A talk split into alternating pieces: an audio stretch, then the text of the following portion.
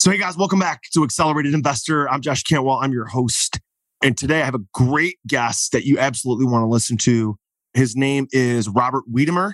He's a New York Times bestselling author of the book Aftershock. And he just released his newest book in January of 2022 called Fake Money, Real Danger. They wrote the landmark book called America's Bubble Economy in 2006 that predicted the 2008 financial crisis and its aftermath. He holds a Series 65 and a master's degree from the University of Wisconsin, and he manages Ark Financial Management, a DC, Washington, DC area investment advisory firm. And he's also the portfolio manager of the Bull Bear Performance Fund, which uses innovative proprietary trading designed to outperform the S&P 500 in Bob's most recent book, Fake Money, Real Danger, we're going to talk about how we've exposed the government's massive money printing and enormous borrowing before, during, and after the COVID crisis, and how it's put the financial markets on the fast track to the coming financial cliff. Look, Bob wrote the book on what's coming. So you absolutely want to hear what he's got to say and how to prepare yourself and protect yourself and grow your wealth while you still can. Here we go. Well, hey, Bob, listen, thanks for carving out a few minutes and welcome to Accelerated Investor. Well, thank you for inviting me, Josh. Listen, Bob, I've been looking forward to this interview for a long time, especially since you released your newest book, Fake Money, Real Danger. And my audience right away, make sure you check out that website. That's what we're going to be talking about today www.fakemoneyrealdanger.com.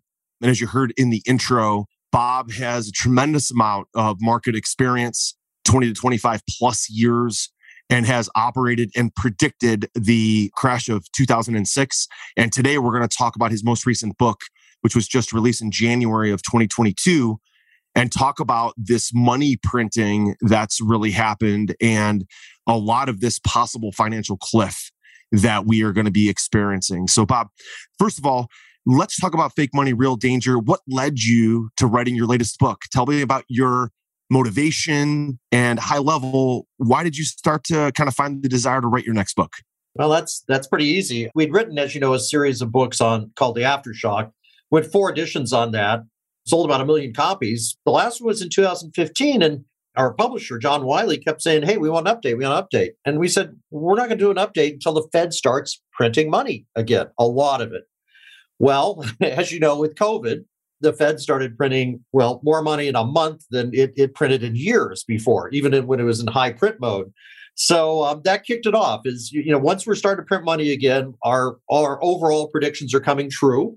We're printing a lot of money. We're we're borrowing a lot of money. We're not going back. We're not reducing the amount we borrow or reducing our debt. We're not reducing the amount we print.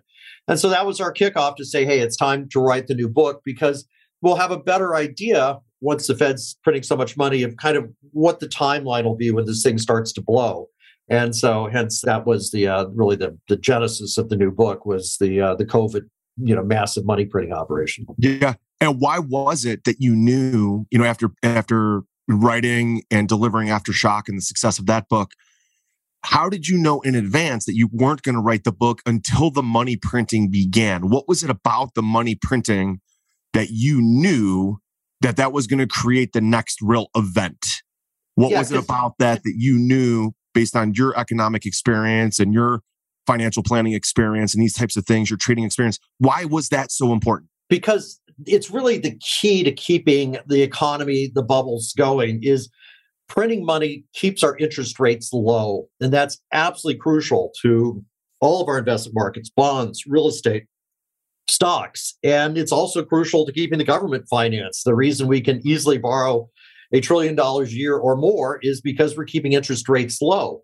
In fact, I might add that there's actually, in a sense, nothing wrong with all of that printing money and borrowing as long as we don't get inflation from printing money. And mm. so, what we said, you know, long ago in Aftershock is that ultimately we'll have to keep printing money to keep the markets going, to keep our economy going uh, but ultimately will cause inflation, and and that's going to be the death of of this little economic experiment uh, of of trying to uh, go against everything we know probably can't work. Meaning, really, can we can we borrow thirty trillion dollars and never pay it back? Can we increase our money supply a thousand percent, and never get inflation? Well, no. I, I, mean, eventually it will cause inflation, and and that will put an end to the whole thing. But uh, that's why the printed money is really the key to all of it. I mean, it's not even the borrowing. I mean, we really, you know, as long as you can print money without getting inflation, our government could borrow, you know, trillions and trillions more, right? Because it's right. printed money, right? They, are just essentially they're, you know, they're they're they're issuing bonds that the Fed buys, and uh, uh, that could go on forever, but it won't because it will eventually create inflation. Right, and now that inflation is happening, help me understand again from your your perspective and with your experience why is it that the borrowing of money without inflation, you know, I understand why that could work and that could continue, but now that inflation's at a 40 year high, what kind of issues and problems is that going to trigger?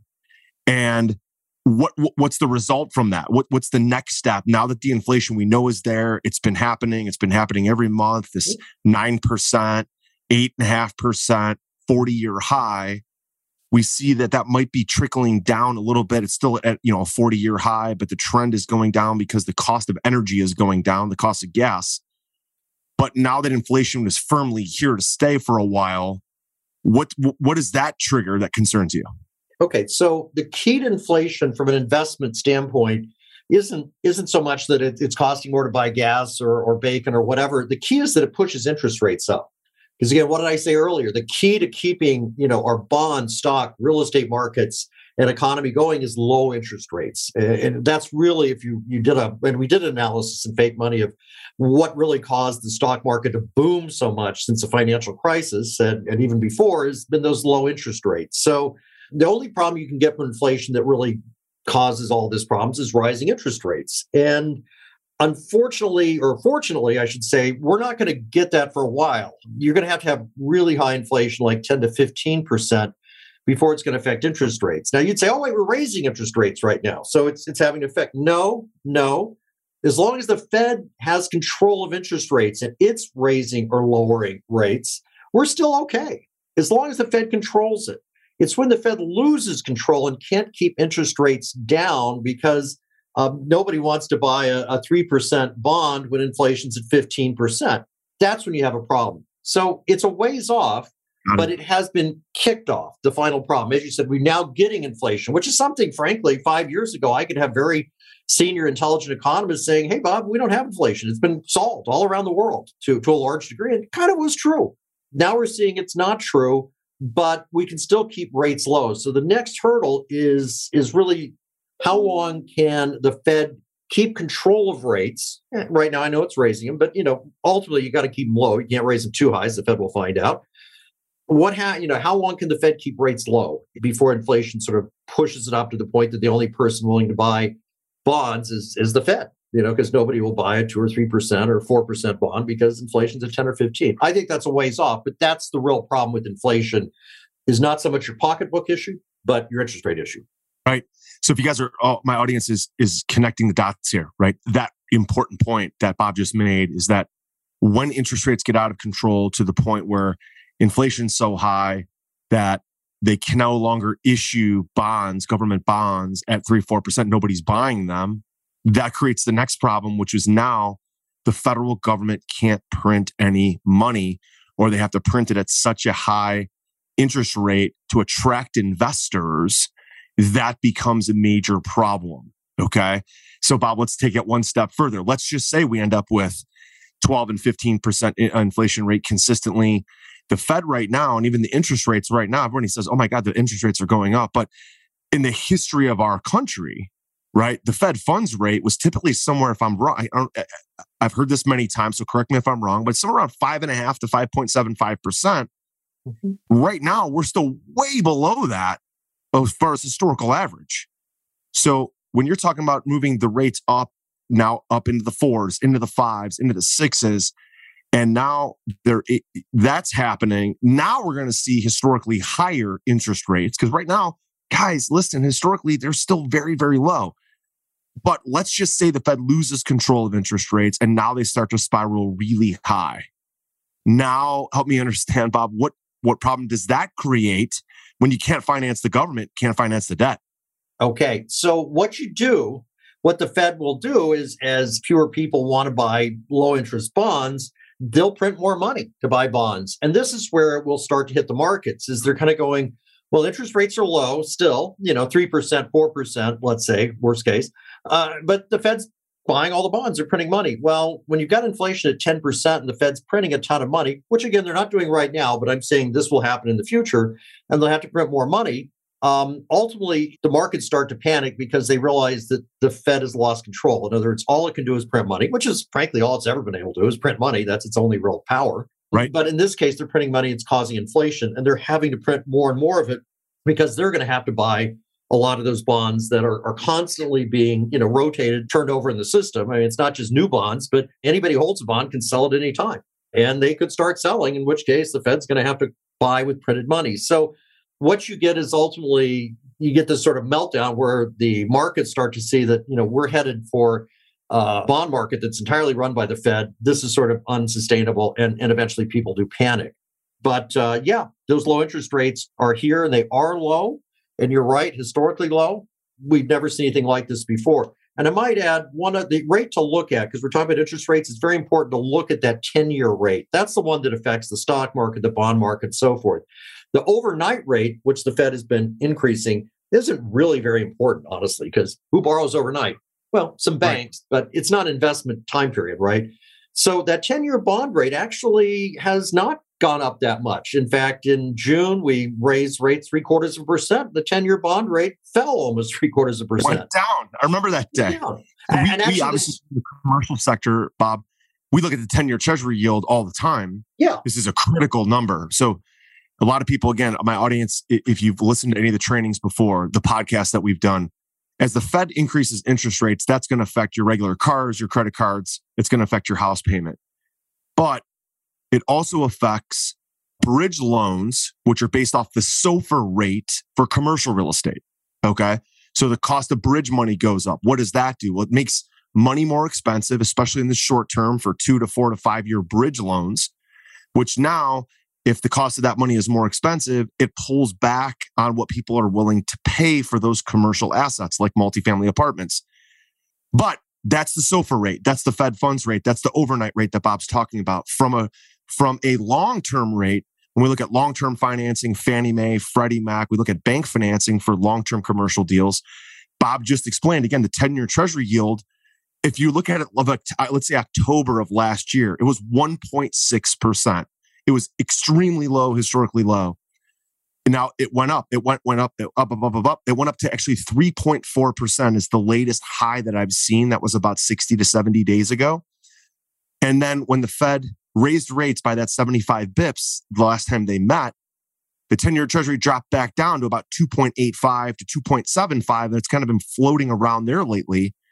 So the cost of money still for commercial real estate is usually going to be about 200 bips higher, maybe 225 bips higher than the 10 year treasury yield because banks want to get a spread, a yield, a, a, a difference between the 10 year treasury yield and then what they put the money on the market for. So if they give me the money for a commercial deal at 5% and the 10 year treasury is at 2.85, they've made the spread. They've made the yield that they want. Okay. So that's why, as Bob is saying, if this stays historically low and the government can continue to print money and there is inflation, but it's under control, the market should stay relatively calm. If inflation continues to happen, then the only way to keep the interest rates down is to print more money now you have inflation with more money, which is going to cause more inflation, and you could have a runaway. You guys see, see where we're going? See what Bob's explaining here? That's the, I just want to connect the dots, Bob, for our audience before we move any further. No, thank so, you, because it's a little bit counterintuitive what you hear in the news every day and so forth. It's a little funny, but you've got it. And in fact, I might say maybe our next book should come out when the Fed starts printing money again, right? To to, uh, right. uh, to keep rates low. Um, but look, let's let's just emphasize, yeah, that the, the, the, that it was very it is a very funny bond market that when the you know when the Fed announces a rate increase, that the ten year rate goes down. And I might add when they uh, uh you know announced another one in July, the ten year rate went down briefly, even lower to two point five percent. And as you said, it's gone back up. Let me just explain real quick what controls the 10 year rate is not so much where the Fed sets the overnight rate. What controls right. the 10 year rate is buying and selling of bonds. Okay. And that's how the Fed really controls rates is if they want uh, interest rates to go down, um, they buy a lot of bonds, right? And that a lot of demand that keeps rates low. And if they want rates to go up, they sell them. Well, they had promised that's, back in March, the, the, Fed clearing their balance sheet. Clearing the balance sheet is what it's called. Of the money that they bought. That's exactly what Bob's explaining. If you guys have heard that, that they'll hear in the popular news, right? That's the popular the news versus quantitative, right, tightening. tightening. which is uh, the opposite of easing, and it, it means yeah, reducing the balance sheet, basically selling off bonds that they've used printed money to buy. Remember, the Fed has no tax rights, has nothing. All it can do is well, all it can do is print money out of thin air, which it can do a lot of, and and so that's what it's sort of promised it would reverse, but it didn't. It was supposed to start selling 45 billion, which is not insignificant, a month of their bonds in June. They didn't. They only hardly went through five or ten. Same in July. They're picking up the pace a little in August, but uh, it's still not 45. And in September, they're supposed to go to 90. Now, that will increase your long term rates. So, a couple things to look at will be that balance sheet. Are they finally starting to reduce it going forward, or are they not? That's going to tell you where that 10 year rate's going to go, that all important 10 year rate, much more than whether the Fed raises the overnight rate, which will not be as important. In fact, really doesn't affect the 10 year rate much at all. So, going forward, let's look at that 10 year rate. That's going to be critical. And I say that ultimately the Fed will not let that go too high. Now, without at the risk of a run on, you might ask, well, why is the Fed raising rates, Bob? You keep telling me that low rates are so important. Okay, because what the Fed thinks is that they're going to be able to raise rates briefly to kill inflation and then and then they can lower them again. Sort of right. like what happened with Volcker, right? In the early 1980s. The Volcker treatment was to get rid of inflation. You raise rates for a while, inflation's gone, you lower them. It's what's the big difference though? Why can't you do a Volcker thing now? Why is the Fed in fantasy land thinking it's Volcker time again? Because what was the Dow in 1980? Probably um, hard to um, remember. It's hard to remember. I think I was eight or 10 years old. exactly. And so it was at a thousand, right? A thousand. Okay. And it wasn't really in much of a bubble either, because what was the Dow in 1970? About a thousand. so for a whole decade, it hadn't gone up. Um, so you didn't have a big bubble to pop or big stock market bubble. And we all know real estate prices were certainly a lot lower back in 1980. So what's happened now is these low interest rates have encouraged asset prices like real estate and stocks to go way up.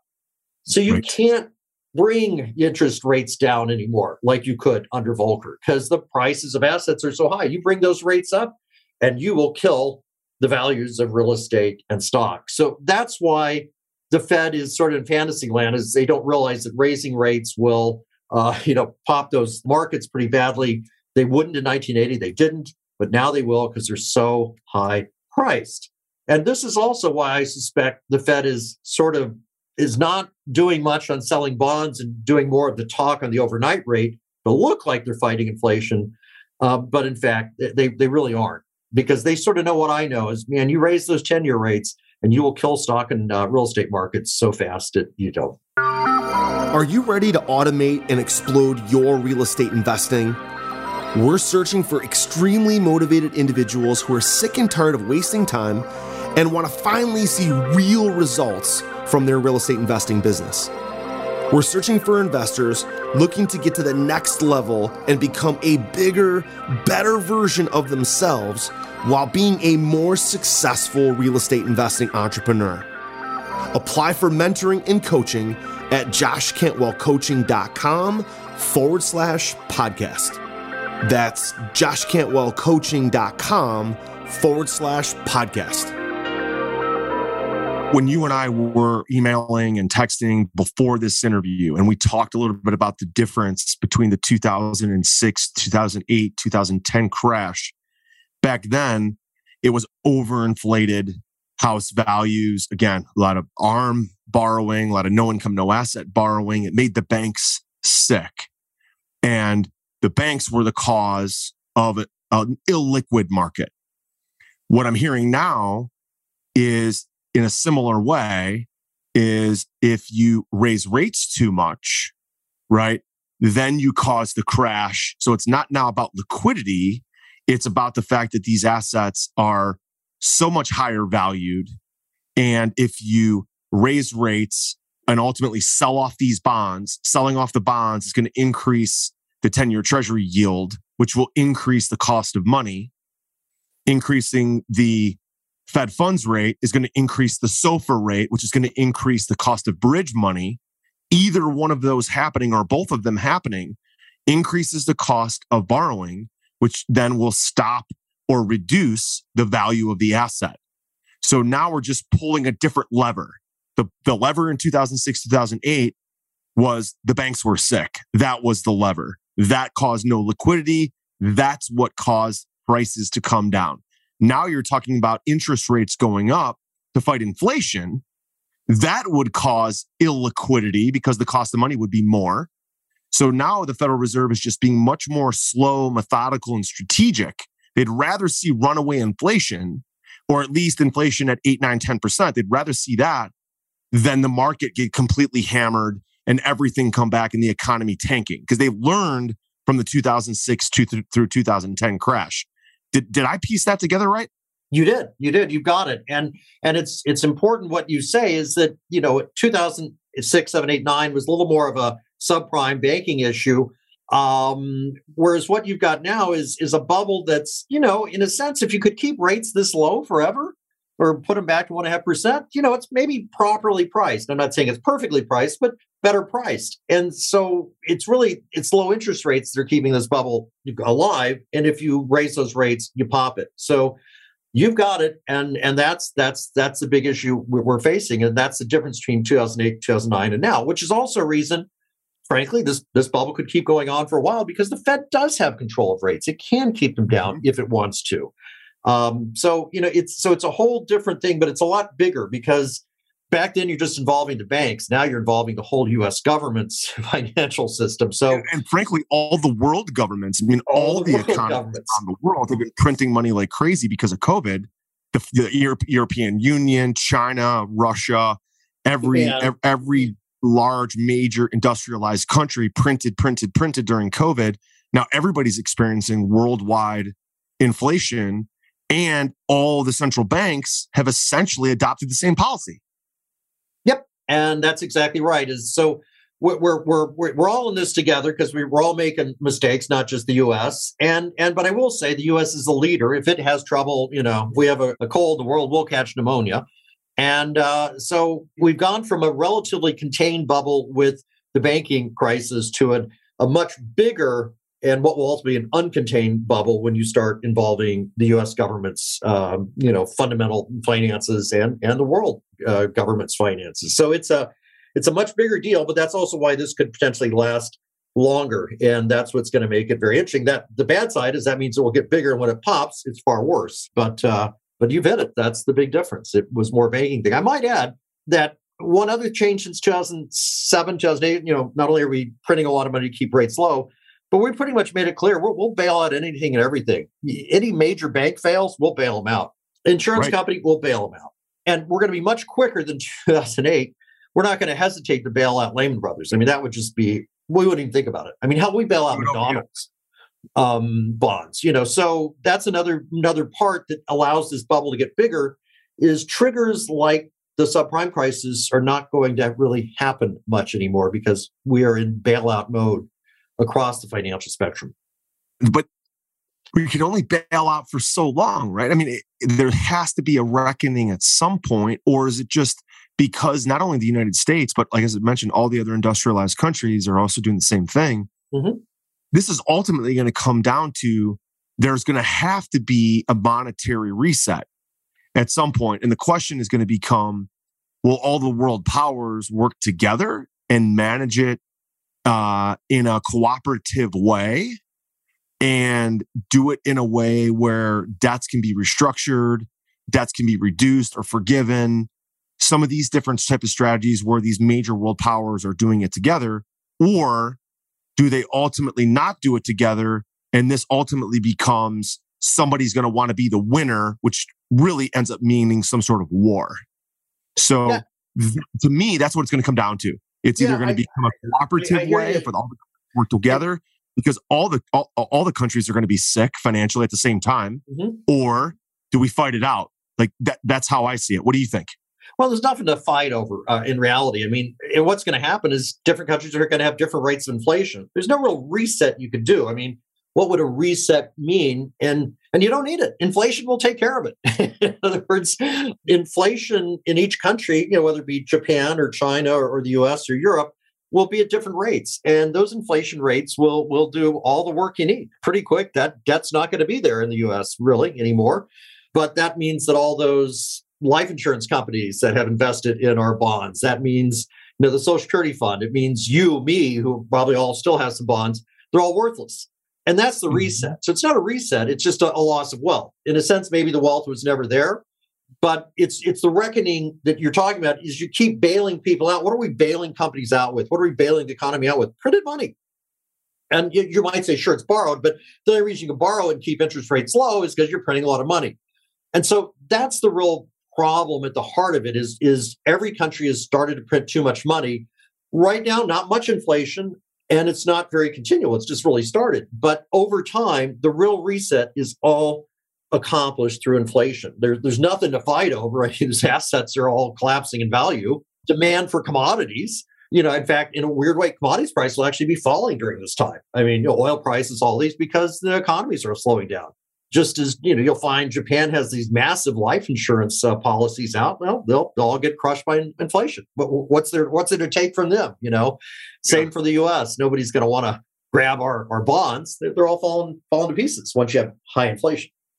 Inflation's the reset, and it takes care of everybody.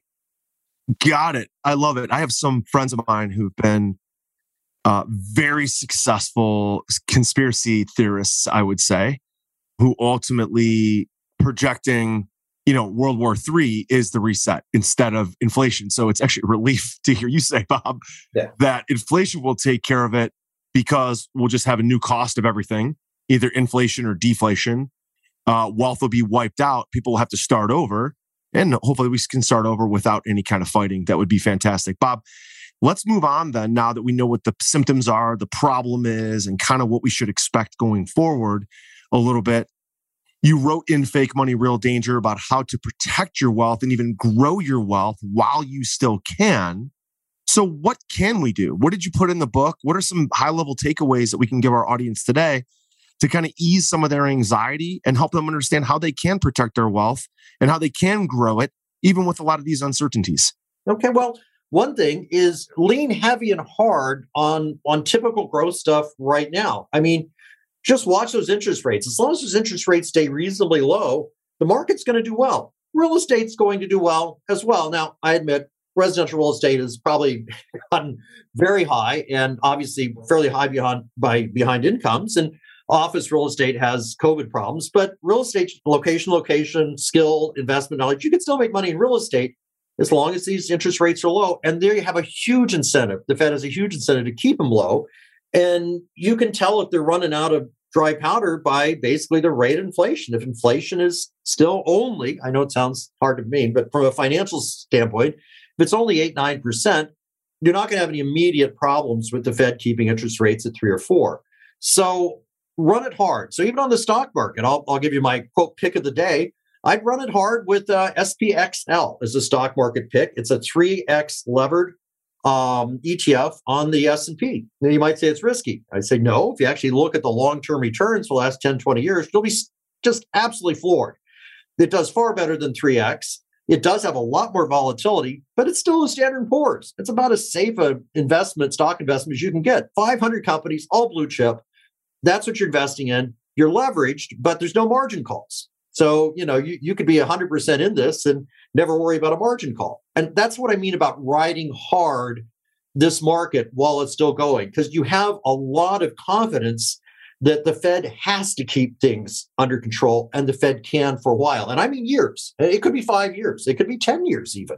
Uh, that I can't say, but there are going to be plenty of signs you can look out for when you need to move. And the obvious ones are, you know, your 10 year rate and then the rate of inflation. So, um, you know, real estate's a little trickier because it's not as liquid as stocks, but there's still ways to, you know, get in some hot, you know, hot playing real estate. Again, that takes real estate skills, which are not my my end of the business. I'm giving you my stock advice, but I'm saying real estate will benefit in the same way. The one area I'd be careful of is bonds. You know, I know they'll say bonds will always be part of your portfolio. They kind of will, but the bond bull is over. We're not going to go to negative interest rates probably. And that's about what you'd have to do to make bonds a really great buy. So I'd be careful of bonds.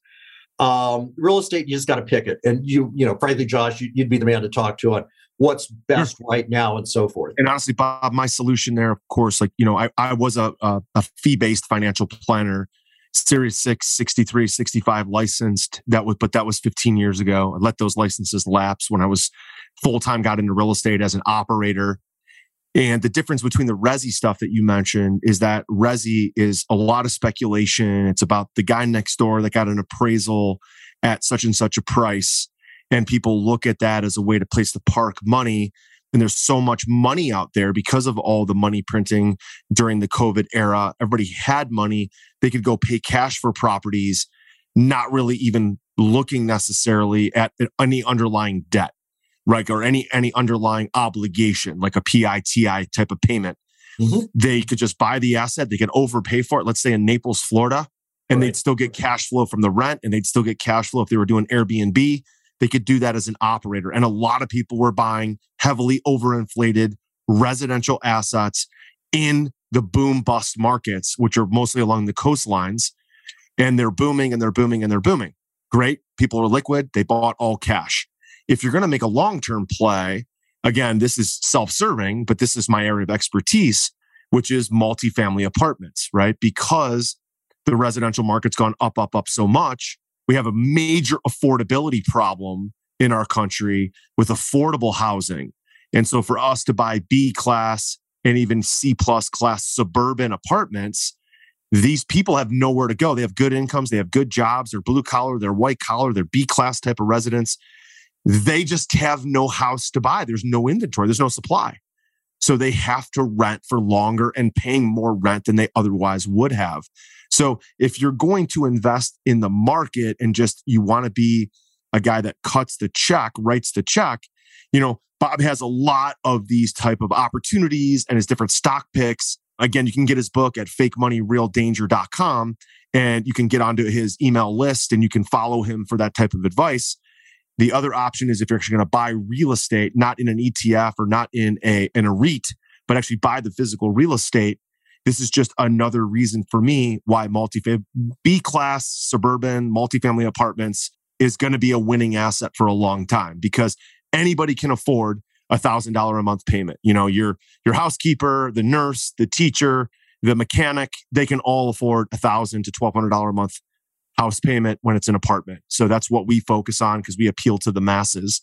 Really, really good stuff there, Bob. So growing your wealth. So you mentioned SPXL, 3X levered ETF.